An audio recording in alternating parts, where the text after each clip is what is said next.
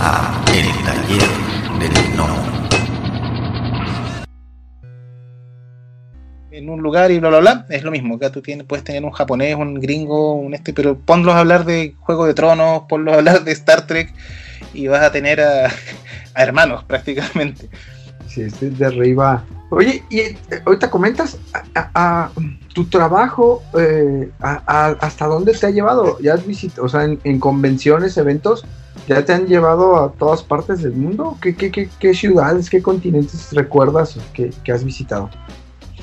Mira, he ido a Europa, he ido, obviamente a, Japón, pero la, la- lo que más me deja así como siempre el hecho de que a pesar de las diferencias de la cultura, eh, cuando tú has crecido como cercano a todo este tipo de cosas el- del mundo ñoño, la, la, se aplana bastante. O sea, por ejemplo, yo me acuerdo en, en, en Suiza, en un evento, eh, me acuerdo yo, uno de los invitados era Hanagama, que es el director de Detroit Metal City y el director de Mushichi. Y yo me acuerdo de que eh, estábamos los dos en el mismo hotel y en algún punto empezamos a conversar. El- eh, yo me pongo a hablar con él sobre que yo era un gran fan de Mushichi, que había leído mucho los cómics y que me, había, me encantaba la adaptación que él hizo, porque la verdad es que a mí Mushichi me parece uno de los mejores animes que se han hecho. Eh, sobre todo porque él tiene una forma de dirigir que es, es muy contemplativa, es más lenta, menos energética y hiperkinética de lo que el anime nos acostumbra. Entonces él me dijo, oh, mira qué bueno, no sabía que había fanáticos de esto en Latinoamérica y tal. Yo digo, y me dice, yo estoy trabajando ahora mismo en una serie nueva. Y yo le digo, y, y- es una serie original, está basada en un manga, y él me dice, eh, me dice, no, está basado, o sea, sí está basado en un manga, pero, pero, pero es nueva, seguramente no has leído el manga. ¿Ya cómo se llama? Aku no Hana. Aku no Hana, eh, Las Flores del Mal, sí, ah, yo la, esta- la estaba leyendo hace como dos meses atrás. Y el tipo va y te dice, ¿en serio? ¿Tú la estabas leyendo? Sí, oh, mira. este, Y me propone, oye, ¿qué te parece si, si, si, si vemos los primeros capítulos de la serie, que todavía no han sido estrenados en Japón? Y yo le digo, ¿en serio? Sí. Oh. Así que llamamos a la gente del evento, les pedimos una sala y pasamos los primeros dos capítulos eh, porque él quería saber qué opinaba la gente de algo que él todavía no había pasado en Japón, así que nos pidió a todos guardar el secreto. Pero, y eso te da cuenta de que en realidad las, las diferencias culturales, puede ser un chileno y un, y un japonés hablando sobre manga en Suiza, eh, eh, pucha, te, te hace sentir como que en realidad son gente que, que- que es muy afable, que, que te acerca precisamente el hecho de la cultura friki, que en realidad las diferencias culturales muchas veces no son tan grandes, sino que al final somos dos seres humanos conversando sobre algo que nos gusta. Y eso es lo maravilloso. Sí, wow. Oye, también debes de ser, digo, eh, te voy a tener que, que- que- que invitar de nuevo para que nos, nos hagas un podcast de puras anécdotas, porque ya van varias que comentas y debes de ser un- una biblioteca de, de- de- anécdotas y cosas que has vivido. Es que, es que, o sea, a mí yo creo que una de las cosas que eh, más me gusta del arte en general es que el arte no eh, eh, tiene la gracia de que, es una excusa para conversar. O sea, el, muchas veces, no sé, no- el arte nace para crear conversaciones, para crear discusiones, para crear acercamientos en general. Siempre he tenido la idea de que un cómic es un papel con tinta, pero en el momento que lo lea alguien se convierte en un cómic. O sea, eh, tiene, ti- cobra su función cuando alguien, alguien lo, lo toma. Entonces, eh, al final el arte es excusa para conversar. Y, finalmente Muchichi era una, o, o- por ejemplo, la Kunohana en este caso era una excusa para, para entendernos, para comprender mejor. Y, y eso pasa mucho. O sea, es una cosa muy bonita que tiene el mundo del arte, de los cómics, de los animes, de las películas. eh, de que alguien al final un poco se retoma ese- esa especie como de, de- rito clásico que es el, el- el- viejo de la tribu o el sabio de la tribu que se pone a contar una historia y todos nosotros estamos alrededor escuchando, eh, digamos, la, la, la, aventura este, y eso se viene repitiendo desde, no sé, pues desde las películas, los cómics y tal. Entonces es súper es súper choro, a mí me gusta mucho eso, me gusta mucho esa, esa, ese acercamiento que ofrece todo este medio. Sí, sí, sí, es que. ¿Alguna otra anécdota que nos puedas compartir? En realidad no mucho. la mayoría de, las anécdotas de los cómics tienen que ver siempre con, autores. O sea, me acuerdo mucho compartiendo con, en un evento en, en Perú con, con eh, el, creador del cuervo. Oh, con James O'Barr. Y O'Barr era, era un tipazo que empieza a contarte anécdotas que yo, por ejemplo, no tenía idea que él originalmente querían colocar The Hanging Garden, que es un tema del primer disco Los de Cure, como de, del Pornography, del primer disco de Cure. Y Ovar no tenía idea de que esto, conversando esto después de, un, de una noche de juerga, tomando, tomando desayuno con él, pero él no tenía idea que Robert Smith era un gran fanático de, de, Cure, o sea, perdón, del cuervo. Así que Robert Smith le ofrece decirle, ah, no, no, yo no les paso la canción, yo les hago una canción. Sí, es The Burn. Hay una canción para el primer, para el primer este, soundtrack de, del cuervo, que es de The Cure, se llama The Burn. Y esa no, no existe más que en ese, en ese en ese, en ese, en ese soundtrack. Muy buena la canción, por cierto. Es una, es una maravilla canción. Entonces, aparte, te pones a conversar con el tipo y el tipo es una, es una, es una maravilla persona. O sea, eh, tiene un sentido del humor brutal. Eh, me da risa porque estábamos con, con Arthur eh, Subitman, que es uno de los de Marvel Zombies. Y él todo el rato le hacía, le hacía bullying al pobre hombre. eh, eh, haciéndole cachito en las fotos. Eh, no, es un tipazo, los dos eran muy simpáticos. Entonces, generalmente, uno en estos eventos te vas dando cuenta cuando compartes con ellos que, son personas como, el resto. Y bueno, acá en Chile hay un evento que es muy bonito, que es la, la, FIC, que es un evento donde generalmente se, inventa, se invitan autores y se comparte con más, digamos, más cercanamente que la mayoría de las convenciones en las cuales los autores están como puestos en una especie de, de, Atalaya, donde son intocables y solamente se acercan cinco minutos para firmarle y chao. acá ellos conversan usualmente, hay un acercamiento más, se les invita a, juerga. A mí me tocó en Japón, por ejemplo, de que eh, después de ir a al Kaigai Manga Festa, nos encontramos con el autor de, de Cobra. Eh, y Boichi Terasawa era un tipo que había tenido un ataque, creo que había tenido un ataque cerebrovascular hace como dos meses, pero el tipo quería ir a la fiesta después del evento y estaba ahí con su chaqueta de cuero, su gorro de bad boy, tomando cerveza y brindando con los autores que habían movido de otros lados.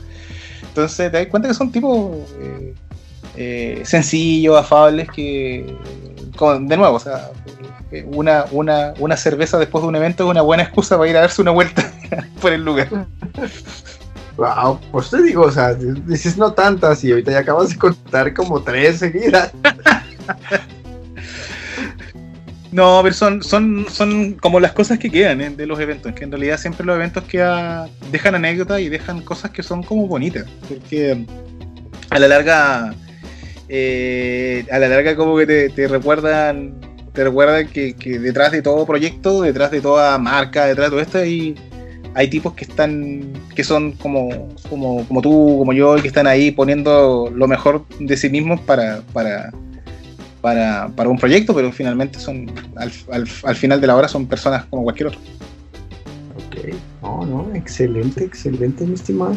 Pues, eh, mira, este, todas las cosas que tienen un inicio, desgraciadamente en este tienen un final. Pues ya este, llevamos dos horas y más de dos horas y media platicando. Este, muchísimas gracias por, pues, por el tiempo, todo lo que nos has compartido. Creo que se quedaron muchas, muchas cosas en el aire. Este, pero la verdad no te quise interrumpir porque, eh, ni tampoco regresar mucho a ciertas situaciones porque contaste, yo creo que muy bien pues todo lo que lo que has lo que nos has lo que nos has regalado no a través de tu de tu arte este no sé no sé si tengas algún consejo que le quieras dar a todos a todos y cada uno de los gnomos que nos están escuchando y de las personas que nos estén escuchando que pues que, que, quieran seguir tus pasos o de alguna otra manera pues eh, eh, entrar en el mundo, en todo este mundo que uh, al parecer muchas veces está tan lejos. Pero ¿qué, qué, les recomiendas a, a, todas esas personas que van iniciando o que eh, están en el camino de querer, de querer este, entrar en este mundo? Sí, mira, un poco lo mismo que, que hablábamos delante acerca del miedo. Eh, soy de la idea de que el miedo hay que, eliminarlo. Eh, muchas veces la gente tiene miedo de que, de que te copien, tienen miedo de que te de que te de que no sé pues, de que la gente no le pueda gustar tu dibujo. Hay que eliminar un poco ese miedo. Yo creo que eh, hay que intentar eh, lanzarse nomás porque incluso eh, los dibujantes más viejos de pronto miramos un dibujo de nosotros y no nos gusta a veces terminado porque nos damos cuenta de que si hubiera habido más tiempo para terminar la producción siempre casi siempre en el mundo del arte la, la, producción tiene tiene tiempos bien determinados pucha quizás le hubiéramos puesto más cosas o quizás el enfoque hubiera sido distinto pero pero que no hay que preocuparse o sea eh, si uno se queda esperando estar listo, quizás se te va a pasar el tiempo. Eh, lo otro también es que en medida de lo posible hay que intentar eh, dar a conocer el trabajo que uno tiene, intentar estar en todas las redes sociales que se pueda. Si hay una serie que está de moda, hazte un fanart, hazte un regalo a ti mismo, para que la gente también te conozca tu trabajo. muchas veces hay gente que tiene la idea de que hacer fanart es algo negativo cuando es algo positivo. Una vez un amigo editor me dijo que, él, yo había entrado a trabajar en tal trabajo porque había hecho un fanart de X serie. Si no hubiera hecho ese fanart de X serie, él no habría sabido de que yo podía interpretar bien a esos personajes. Wow. Entonces hay que entender bien también es que los fanarts son interpretaciones al aire, que un editor puede verlo y puede decir, mira, este tipo tiene algo que ofrecer a este personaje que ha sido dibujado durante 30 años o 40 años. Eh, y lo mismo, el tema muchas veces los dibujantes intentan ser autodidactas porque tienen miedo de copiar eh, como algo negativo. Y la verdad es que cuando uno recién está empezando a dibujar, eh, copiar es necesario, porque cuando tú te metes a Bellas Artes te tienen ahí seis meses copiando una pintura, porque en medida que uno copia, al igual que las artes marciales, uno va puliendo movimientos. Y claro, muchas veces la gente ve el trabajo de la ilustración o el dibujo como un trabajo muy intelectual, pero en realidad es físico, o sea, tú acostumbres a tu mano para que se te dé ciertos movimientos. Entonces, es bueno si te gusta un dibujante, eh, cópialo, cópialo, cópialo hasta que domines su técnica y, después puedas complementarlo con otras cosas. Eh, eh, un poco nosotros aprendemos a hablar así, por repetición, por eso nosotros hablamos parecido a nuestros padres y es porque repetimos la, la, cadencia que ellos tienen. Entonces, es, necesario. Eh, de pronto arrimarse a alguna, alguna figura paterna dentro del dibujo de manera en que tú puedas desarrollarte a mismo. Y por sobre todo, eh, eh, prueben, o sea, no, no, no, se queden con las ganas del que dirán. Muchas veces hay muchos fondos estatales que sirven para financiar un proyecto de cómic, un proyecto de libro. muchas veces ustedes siguen en Twitter algún dibujante o algún editor. pregunten si es que hay una oportunidad, pregunten, revisen las páginas que ofrecen trabajo muchas veces Blizzard u otras empresas de videojuegos tienen, eh, se busca dibujante para tal cosa. No se queden con el, con el, con el, con el podría haber sido, eh, hágalo nomás, porque de una manera u otra eh, lo peor que uno puede hacer como dibujante, como artista o como lo que sea, es ser inactivo. Hay que ser activo. Las obras se hacen haciéndolas. Sé que suena como medio idiota, pero, No, ok, no, no, bueno, pues ahí escucharon mis estimados. ¿Y dónde te pueden seguir? Digo, ah. ¿cuáles son tus redes? Eh, en, Twitter y en Instagram me encuentran como MR, o sea, arroba MR Gensoman, como Mr. Gensoman. Y en DeviantArt me encuentran como Gensoman, a secas. Pues, este, pues, mis estimados gnomos, pues como les digo, estábamos muy a gusto, pero pues terminamos esta serie de programas dedicados al buen Gensoman de nuevo, este, pues muchísimas, muchísimas gracias por el tiempo, por todo lo que nos compartiste. Ya sé que me van a empezar a atacar después de que por qué no te pregunté tal cosa o por qué no, pero mejor decidí que, que, hablaras y que, te explayaras con todo, pues con todo lo que nos, con todo lo que nos compartiste. No, gracias y gracias por la invitación. Eh, eh, ha sido un momento bien entretenido y la verdad es que siempre eh, me gusta harto hablar de lo que es el proceso de la ilustración, eh, el dibujo y en general de, todo lo que rodea este mundillo que, es bonito, es sano y sobre todo eh, deja muchas experiencias muy bonitas para uno que, trabaja en esto. No, pues, pues, pues, muchísimas gracias. No, bueno, pues, pues mis estimados gnomos, muchísimas, muchísimas gracias por escuchar esta serie de, programas. Eh, buenas noches, buenos días, buenas tardes, buenas madrugadas a la hora que estén escuchando estos mensajes, este, estos mensajes de audio están hechos con mucho cariño para todos ustedes. Y pues sin más, pues muchas gracias, nos vemos hasta la próxima.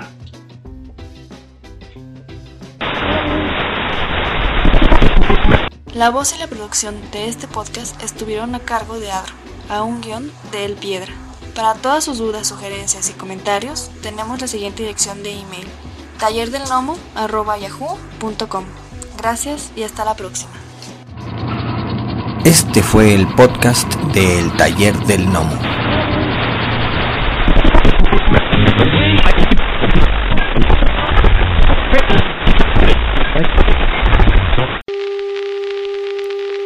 The next 60 seconds, this station will conduct a test of the emergency broadcast system. This is only a test.